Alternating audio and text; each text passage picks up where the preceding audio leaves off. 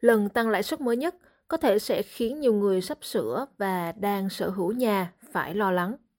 Và cùng với việc giá điện và khí đốt đồng loạt tăng cao, rất nhiều người sẽ phải đối mặt với một mùa đông đầy khó khăn.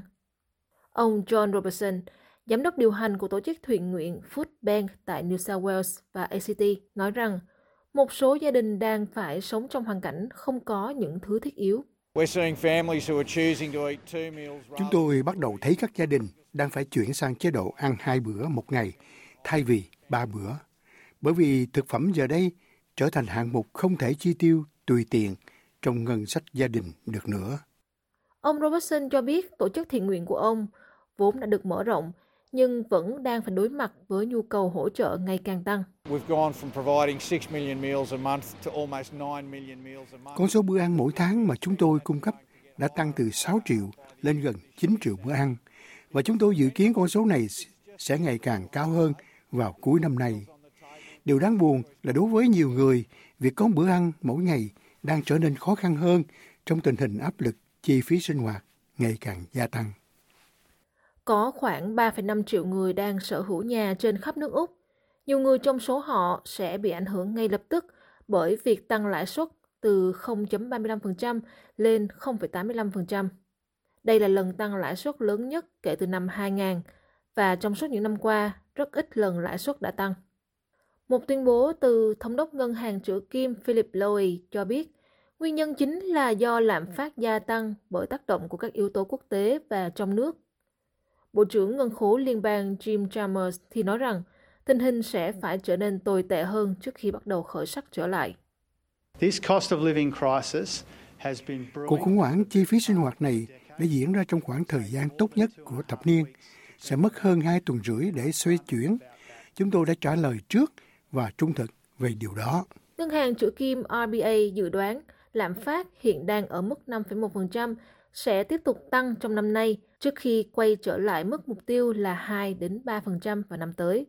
Điều đó sẽ phản ánh chi phí sinh hoạt ngày càng tăng, bao gồm cả việc tăng giá điện và thực phẩm. Bộ trưởng Ngân khố cũng lưu ý người dân rằng việc lãi suất tăng sẽ khiến chính phủ khó trả nợ hơn. Today's decision, in addition to the pressure Quyết định hôm nay, ngoài áp lực lên ngân sách gia đình, cũng sẽ khiến chính phủ liên bang khó khăn hơn trong việc phải trả khoản nợ ngàn tỷ đô la trong ngân sách. Phát ngôn đối lập về ngân khố Angus Taylor nói rằng điều đó có nghĩa là chính phủ mới sẽ phải cắt giảm các cam kết chi tiêu mới. Ông nói,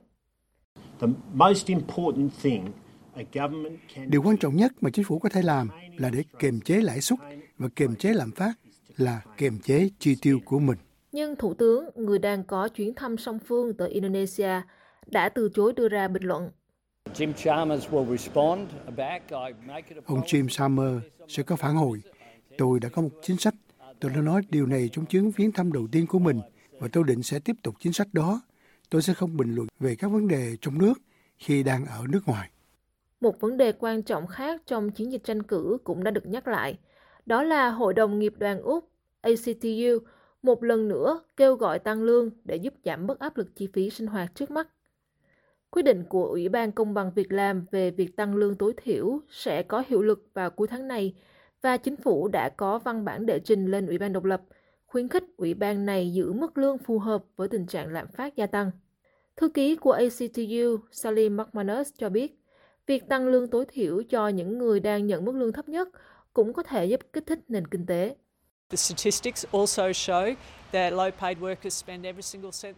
Các báo cáo thống kê đã cho thấy rằng những người lao động được trả lương thấp phải dè sẻn từng đồng mà họ kiếm được. Họ phải chi tiêu cho những thứ thiết yếu và họ thường mua sắm ngay trong cộng đồng địa phương của mình. Vì vậy, nếu họ tiêu tiền ít hơn, thì các doanh nghiệp địa phương sẽ nhận được ít hơn. Nhưng theo lời các chuyên gia kinh tế, trong đó có bà Sarah Hunter, đến từ công ty kiểm toán KPMG thì lại cho rằng việc tăng lương quá cao có thể dẫn đến việc tăng áp lực đối với lạm phát. Mức lương tối thiểu mà chúng ta sẽ có vài tuần tới, động lực của lĩnh vực tư nhân và chuẩn bị sẽ có những thỏa thuận thương lượng giữa các công đoàn và chủ doanh nghiệp. Tất cả những điều đó đang kết hợp với nhau và gây áp lực lên sự tăng trưởng tiền lương sau đó dẫn đến chi phí và lạm phát giá cả. RBA cho biết họ dự kiến lạm phát sẽ tăng cao hơn, đồng nghĩa với việc nhiều người Úc sẽ phải gồng mình gánh chịu nhiều tổn thất về tài chính trong những tháng tới.